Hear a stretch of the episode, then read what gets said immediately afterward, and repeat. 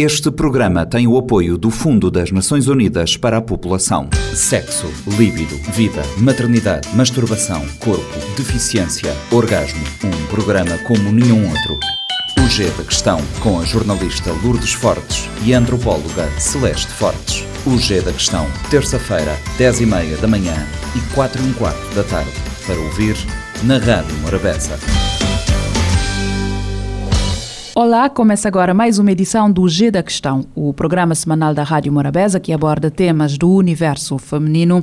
Estamos a falar esta semana sobre trabalho sexual no feminino. Temos como convidada Alexandra Oliveira, é professora e investigadora da Universidade do Porto na Faculdade de Psicologia e das Ciências da Educação, é doutorada em Psicologia e os seus interesses de investigação ligam-se com o género e a sexualidade. Alexandra tem vindo a dedicar-se particularmente ao estudo do trabalho sexual. Já sabem, como é habitual, no estudo está também a antropóloga Celeste Força, quem pergunto o porquê uh, deste tema. Olá, Milu. Olá, Alexandra. Obrigada por teres vindo ao G da Questão. Bom, porque nós temos estado nesta linha de, de conversar sobre a liberdade uh, e o uso do corpo no universo feminino e nós achamos que seria interessante percebermos as dimensões uh, psicológicas, socioantropológicas do trabalho sexual e trazer aqui a Alexandra, que tem feito um trabalho muito particular na desmontagem de alguns preconceitos conceitos e algumas ideias uh, menos, uh, menos debatidas sobre o trabalho sexual no feminino. Alexandra, obrigada por estares connosco e antes de avançarmos para o tema, ajuda-nos a perceber o que é o trabalho sexual. Olá, uh, muito obrigada pelo vosso convite para estar no, no G da Questão, é com muito gosto que aqui estou. Então, como é que se pode definir trabalho sexual? de forma simples, posso dizer que é toda a atividade sexual comercial. podemos especificar dizendo quando que se trata de produtos ou serviços trocados eh, por dinheiro ou por outros bens, eh, produtos ou serviços que tenham um conteúdo sexual ou erótico. Eh, aquilo que mais facilmente as pessoas identificam com trabalho sexual é a prostituição, mas nós, debaixo desta definição, deste conceito, acaba por ser um conceito de guarda-chuva para uma série de outras atividades que têm que ver com a troca de sexo por dinheiro ou de uma prestação sexual a troco de uma remuneração. E aqui pode estar também o striptease, os atores as atrizes de filmes pornográficos, as pessoas que vendem serviços sexuais através da internet. Pronto, e esta noção de trabalho sexual é assim mais inclusiva do que apenas usarmos a palavra prostituição. É, já, já lá vamos essa questão de esta tentativa que muitas pessoas fazem de, de, fazem de equiparar o trabalho sexual à prostituição, mas Alexandra, o trabalho sexual deve ser visto como igual a qualquer outra profissão? Olha, eu acho que profissão é exatamente aquilo que ele é, eh, porque a grande maioria das pessoas que estão nesta atividade fazem como, como uma profissão, fazem para ter rendimentos para se fazer face às suas necessidades económicas. E acho que é assim uh, que ele deve ser visto. Agora, exatamente igual com outra profissão, não, porque tem características muito específicas. Eu acho que tem que ser visto igual em direitos. Se estas pessoas fazem isto, como as pessoas que estão envolvidas no trabalho sexual o fazem, como uma profissão, acho que elas devem ter os mesmos direitos que os restantes trabalhadores. E quando nós, na maioria dos países, esta é uma atividade que não é reconhecida pelo Estado, as pessoas continuam a fazê-la, ah, mesmo e apesar dela ser não reconhecida ou até ilegal em alguns países, continuam a fazer sem direitos. Nós podemos pensar em coisas muito básicas, como por exemplo, que estamos a falar de mulheres, embora também existam homens de trabalho sexual, mas podemos pensar em coisas muito simples. Estas mulheres não têm direito a uma licença de maternidade não têm direito uh, a férias pagas que todos nós damos, ou todas nós, damos como direitos adquiridos.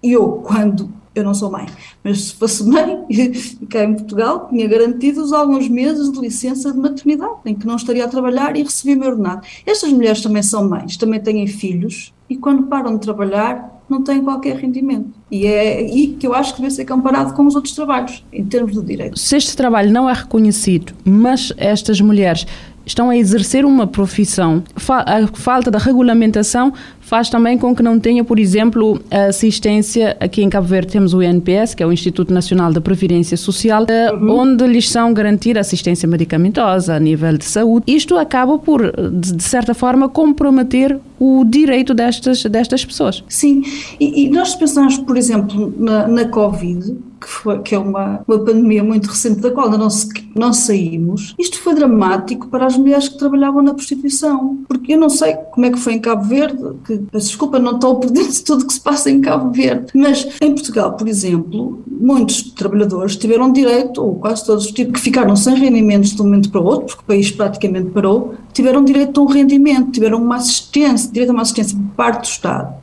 E estas mulheres que também não puderam continuar a trabalhar pela mesma razão que as outras pessoas, o país estava parado, deixaram de ter rendimentos de um dia para o outro. E muitas vezes estas mulheres são as únicas provedoras de família, ou são aquelas cujos rendimentos são mais importantes para a família. São mulheres com filhos e de repente ficaram numa situação de desespero total, sem qualquer rendimento, sem ter dinheiro para comprar alimentos para os filhos, sem ter dinheiro para medicamentos, sem ter dinheiro para pagar as rendas de casa. E isso mostra-nos quais são as consequências de haver uma parte da população, que é esta que está excluída, excluída de qualquer direito. Portanto, é isso que falavas muito bem, de não terem os mesmos direitos, neste caso direito à segurança social, como outros trabalhadores. E, e quais são os, os, riscos associados ao, ao trabalho sexual? Uh, neste caso, tu já apontaste, em termos de direitos, devem ser uh, os mesmos que uma outra qualquer outra profissão, mas quais são os riscos associados ao trabalho sexual que tu identificas no, no, no teu trabalho e não só? Olha, eu vou começar a dizer, porque eu quando, eu quando uh, pronto, como referi, como foi referido no início, tenho vasta investigação eh, com pessoas que fazem trabalho sexual. Portanto, já fiz entrevistas a centenas de mulheres que, que, fazem prostituição ou outras formas de trabalho sexual.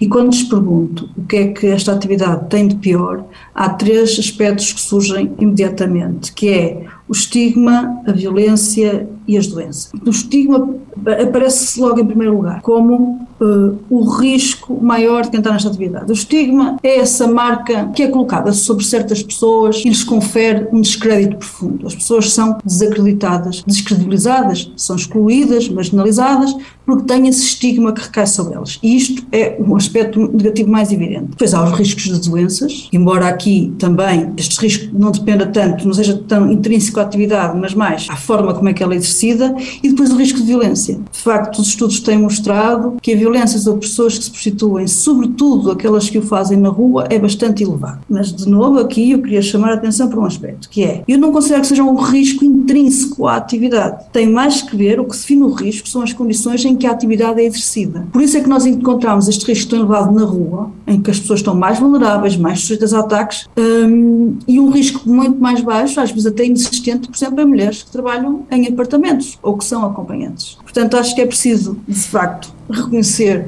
que há aqui um risco de violência grande, mas também entender que isto depende muito das condições que existem para exercer a atividade. Até que ponto é que a forma como as nossas sociedades estão construídas, a forma como evoluíram e também o facto de estarmos em sociedades profundamente religiosas, eh, até que ponto é que isto condiciona ou aumenta este fosso, eh, esta estigmatização contra as mulheres eh, trabalhadoras sexuais? Eu acho que as, as, religiões, todas, não é só a católica, todas elas tiveram um papel preponderante na, na estigmatização, ao longo dos tempos, na estigmatização destas mulheres. Mas não é só a Igreja, o Estado também é responsável por isso. Por exemplo, ao não uh, aceitar a atividade, ao não reconhecer, ou então, pior, ao ter legislação que é muito lesiva dos direitos das pessoas. E ao longo dos anos, dos séculos, uh, as prostitutas sempre foram excluídas, sempre foram remetidas para as margens da sociedade. Existiam mesmo leis, ordenações jurídicas que obrigavam que estas mulheres vivessem em locais longe dos centros da cidade, locais longe dos onde as mulheres viviam, para não serem confundidas. Portanto, acho que há aqui uma responsabilidade. As igrejas podem ser apontadas, ou a igreja, as diversas diferentes religiões,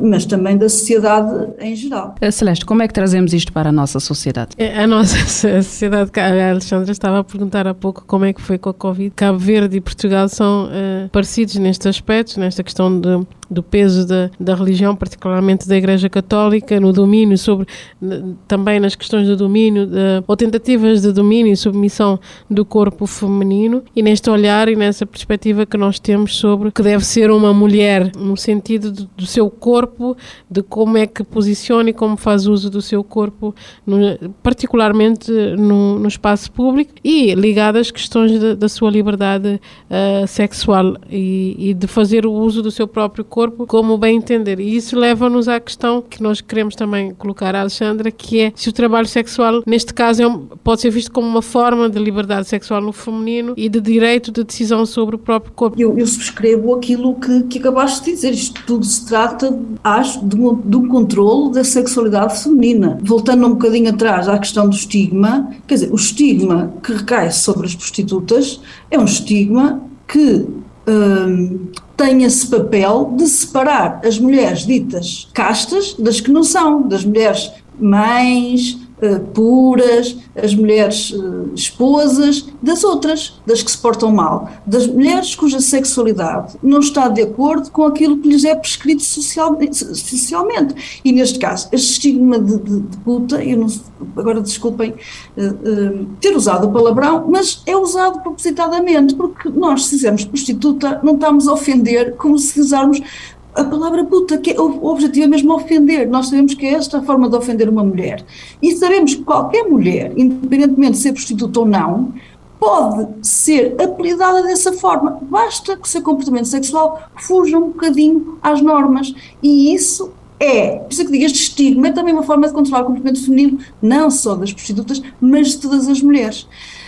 Eu sou feminista a forma, eh, a prostituição é, é, um dos aspectos, um dos comportamentos que tem dividido os movimentos feministas, porque há movimentos feministas que consideram a prostituição de uma forma diferente do que eu considero e consideram que, que devemos acabar com ela, porque é uma forma de violência sobre as mulheres. Para mim, o que me faz sentido, enquanto feminista, é defender a liberdade das mulheres para fazerem o que entenderem com o seu corpo seja para fazer um aborto, seja para prestar serviços sexuais a troco de dinheiro, seja para ter relações sexuais com quem quiserem. Aquilo que tem feito o machismo é o oposto disto. É controlar o comportamento das mulheres, dizer o que é que elas podem fazer e o que é que não, não podem fazer. E eu acho que as mulheres poderem livremente escolher o que fazer com o seu corpo, e eu posso achar que não é o que quero para mim, uh, que não é uma forma correta de usar o corpo, mas tenho que respeitar se há mulheres que decidem fazê-lo. E só aqui um parênteses para fechar isto, que é, não disse no início, mas quando pediram para definir trabalho sexual, há aqui que referir que eu defino trabalho sexual quando me refiro a adultos, a pessoas adultas que o fazem de forma livre e consentida. Se não forem adultos, se forem crianças, ou, ou, se não for eh, feito de forma livre, consentida, trata-se de abuso sexual e de coação sexual, e eu aí não falo em trabalho nem em direitos, falo em justiça e perseguição criminal de quem faz esse abuso, não é? Pronto, mas de forma, quem o faz de forma livre e consentida, acho que eu devo poder fazer e, e, e usar livremente o seu corpo, nesse, nesse sentido é um, é, é uma questão de liberdade sexual. Tudo dito nesta edição do G da Questão, voltamos para a semana, contamos consigo. Até lá. Este programa está disponível em formato podcast no Spotify e em radiomorabeza.cv. Sexo, líbido, vida, maternidade, masturbação, corpo, deficiência, orgasmo. Um programa como nenhum outro. O G da Questão, com a jornalista Lourdes Fortes e a antropóloga Celeste Fortes. O G da Questão, terça-feira, 10 e meia da manhã e 4 e um quarto da tarde. Para ouvir na Rádio Morabeza. Este programa tem o apoio do Fundo das Nações Unidas para a População.